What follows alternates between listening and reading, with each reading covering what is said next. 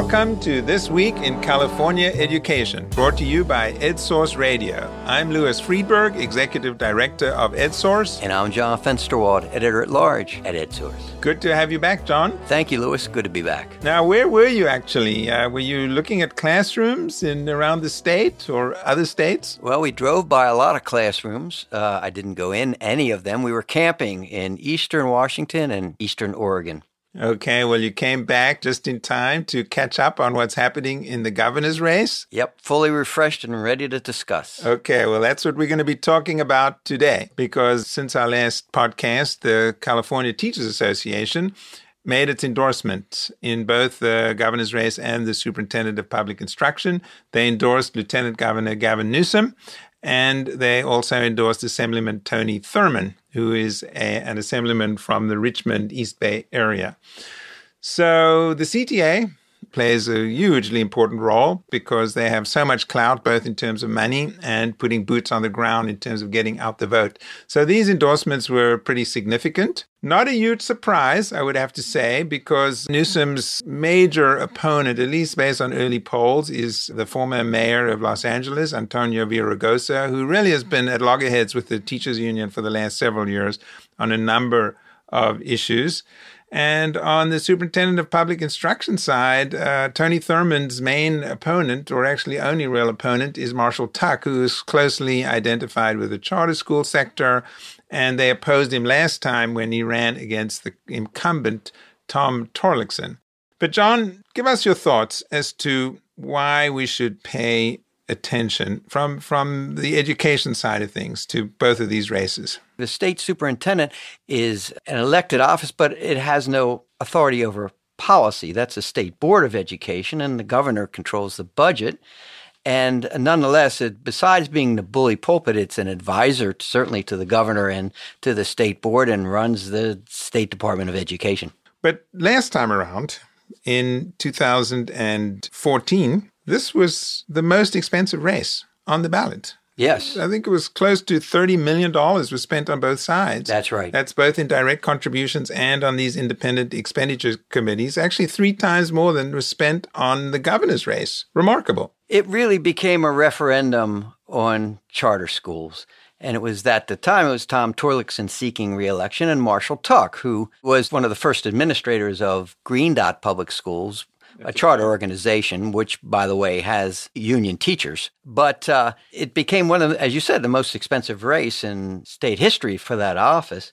And uh, he had the support of some very wealthy charter supporters as well, uh, Eli Broad and uh, Reed Hastings of Netflix. And so one of the big questions is is this going to be simply another referendum or another oversized, expensive race on the issue of charters because there are a lot of other things that need to be discussed as well. And what do you think? You think that's how it's going to play itself out? I think unless uh, EdSource and others raise other issues, such as the local control funding formula, whether it needs changes, such as the new accountability system, how are you going to reshape the Department of Education to make it effective? These are really critical issues, and the funding issue. Uh, you know, the superintendents traditionally have said, well, we need more money, but frankly, have been more whiners than constructively advocating and out there saying, this is what we need. So all these things are really critical, and it would be unfortunate if they didn't get the attention that they deserve. Well, one of the factors driving this the endorsements that the CTA made usually they make the endorsements in March but this time they made the endorsements in October the reason is that basically there's only two major candidates, Tuck and Thurmond. And this is a nonpartisan race. So whoever gets more than 50% of the vote in June wins. And so with two, it's almost certain that one of them will get 50%. If they anybody got less than 50%, then it would go to a runoff in November. But basically this race will be decided in June. And that's more or less around the corner. That's right. Last time there there were three candidates. There was a teacher from Southern California who got enough votes that it swung the vote to a November election, denied a 50%. But you're right. It will probably be decided in the primary, and that's why CTA is endorsing early. We'll be interviewing the candidates between now and then for sure, and we'll have a lot more to talk about it. But let's talk about the governor's race uh, for a moment, Louis. You've had the chance to interview all four leading candidates in Sacramento not long ago. Well, that's right. The uh, Advancement Project California organized these one on one presentations from each one of the candidates, and then I talked to each one of them for 15 minutes. And I did get a really good sense of where they stood on the major issues around education. And I have to say, the conclusion I came to was that if you're an advocate for education and you believe that schools are important, you believe preschool is important, you believe more money should be spent on schools, you're going to be pretty happy with any one of the four leading candidates. And those at the moment are Lieutenant Governor Newsom, as we've been talking about, former mayor of Los Angeles, Antonio Villaraigosa, former state superintendent of public instruction, Delaine Eastin, and the current state treasurer, John Chiang. Right. Are those the only candidates, Louis? Well, actually, about 40 people have signed up. Most of them we haven't heard of. Quite a few on the Republican side, independents, third party candidates. But in California, the odds of a Republican winning the governorship at this point is virtually nil. So the only ones who've really registered in the polls are those four Newsom, Villaraigosa, Chiang, and Eastin. So, so far, a lot of the discussion has been around uh, universal health care. And so I think it remains to be seen how much of an issue education will be in the months to come. But, but tell me, Louis, what did you talk about with him? One of the things that quite a lot of advocates are upset about with Governor Brown is that he has not exactly been a big fan of universal preschool. There has been a lot of pressure to really expand that to all four year olds in the state. And so I did ask each one of the candidates about that, and they are pretty clear that they are committed to universal preschool. And I think that we should see some more movement on that, of course, depending on the economy. I did ask them about where the money would come from. And sign of how things have really shifted, all of them said they would be willing to consider or push additional taxes now that the floodgates, as it were, have been opened with Prop 30, the, the tax increases that uh, Governor Brown championed was able to get through. Three out of the four, I'd say, also said that they would consider going to the voters around some kind of reform of Prop 13.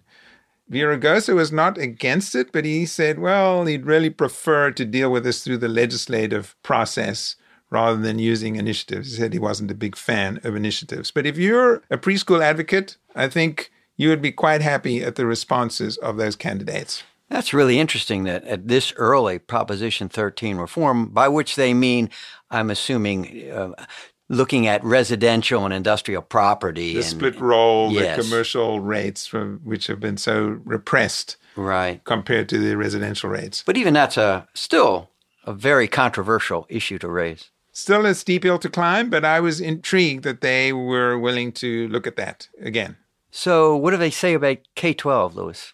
Well, again, I think this is another area where there is some anxiety in education circles in the state as to whether the next governor will be committed to the local control funding formula to continue the reforms that Governor Brown championed. And this is really one of his great legacies the local control funding formula, which targets additional funds, billions of dollars, at high needs kids, low income kids, English learners, foster kids, and homeless children.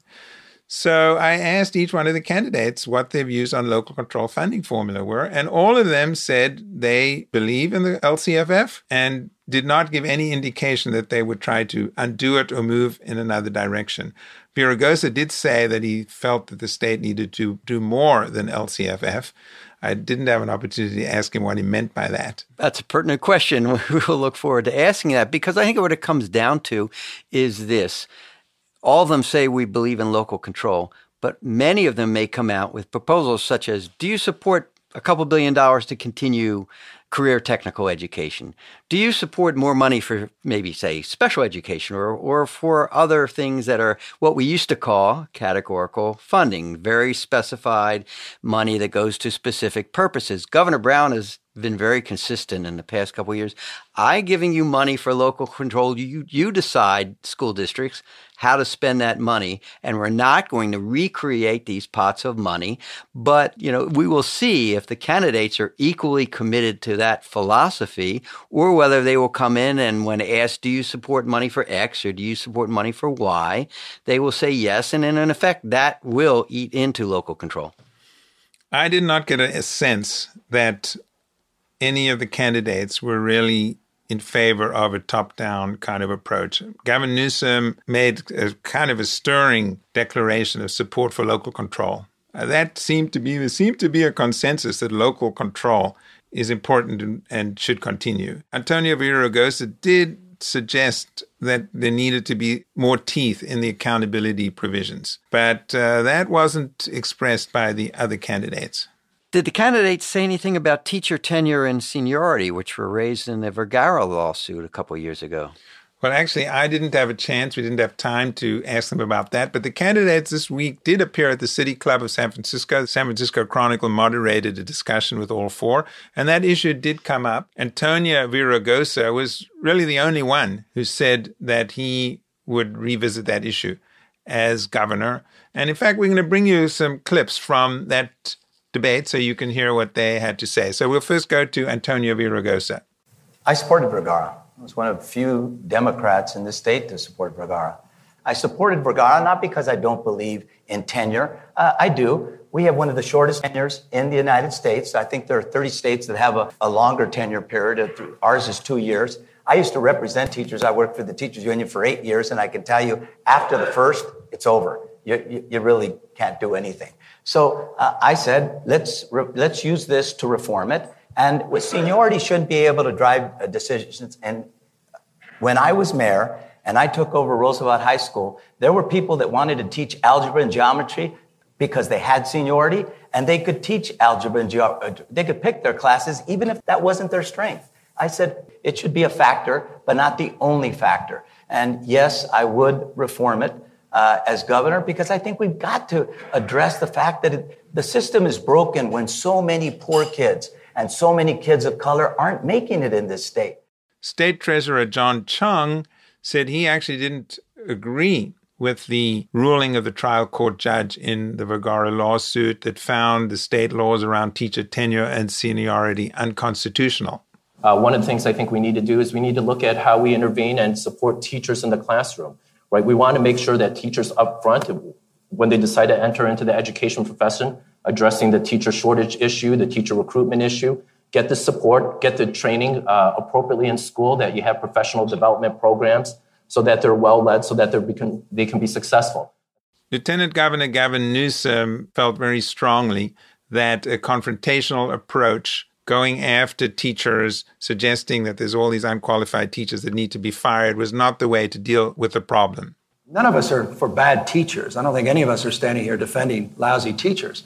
Uh, but you know, firing teachers with respect is not a school reform strategy. Um, and I, you know, I submit again, the biggest crisis we have uh, is the demoralization of our teachers and the need to recruit more teachers and retain more teachers and train more teachers. Uh, as it relates to the more the broader issues. Uh, look, if you're going to get serious about the achievement gap, we're going to get serious about poverty eradication. You got to begin at the beginning. Delaine was right to talk about preschool, but I think it's also important to talk about prenatal care. We talk about zero to five, that's not good enough. You got to talk about zero to three. 85% of the brain is developed in those first three years, frankly, the first three months. Uh, we've got to focus on early childhood education. We've got to focus on those early years. And Elaine Eastin, who really knows more about schools and education after being a superintendent of public instruction for eight years than any of the candidates, and is really very passionate and and quite motivating in her public appearances on the issue. She said that she's talked with a lot of teachers who themselves think that two years that it takes for teachers to get permanent status or tenure, whatever you call it, really is probably too short. But she felt that this was the wrong issue to be taking on right now, especially at a time of a teacher shortage in California. If you have a shortage of teachers, this is a silly conversation. Because the fact is, they're not laying them off in two years or in five years because there's nobody waiting to take the job. Because we've demoralized this profession so much. The truth be known, we ought to be looking our teachers in the eye and saying, Thank you for taking the most important job in America. We have to create more opportunity for teachers to make, yes, a living wage, to, to in fact learn to, to have the time to collaborate with one another. The truth is, the word that teachers often use to describe their job is isolated. Well, teacher tenure certainly is a controversial issue. When you talked to the candidates, did you also get their views on charter schools. Well, actually, I did talk with them, and what was very interesting, there was a very strong agreement on charter schools. All the candidates say there's good charters and there's not good charter schools, but they all agreed that there should not be for profit charter schools in California. Now, this does set them apart from Governor Brown, who has vetoed legislation in the past that would have outlawed for profit schools in California. Of course, for profit charters are just a minuscule portion of charter schools in California. Almost all are non-profit organizations, but it is a contentious issue. It just can't seem to get resolved. Yes, I think the for profit schools have become, in some ways, a very symbolic issue.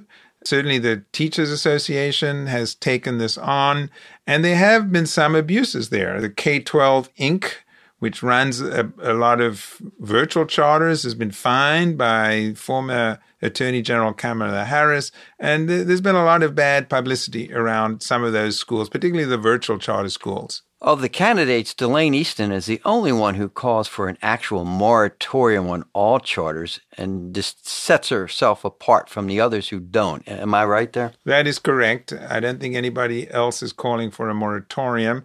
But Gavin Newsom says we need to look under the hood more closely. That's actually the quote.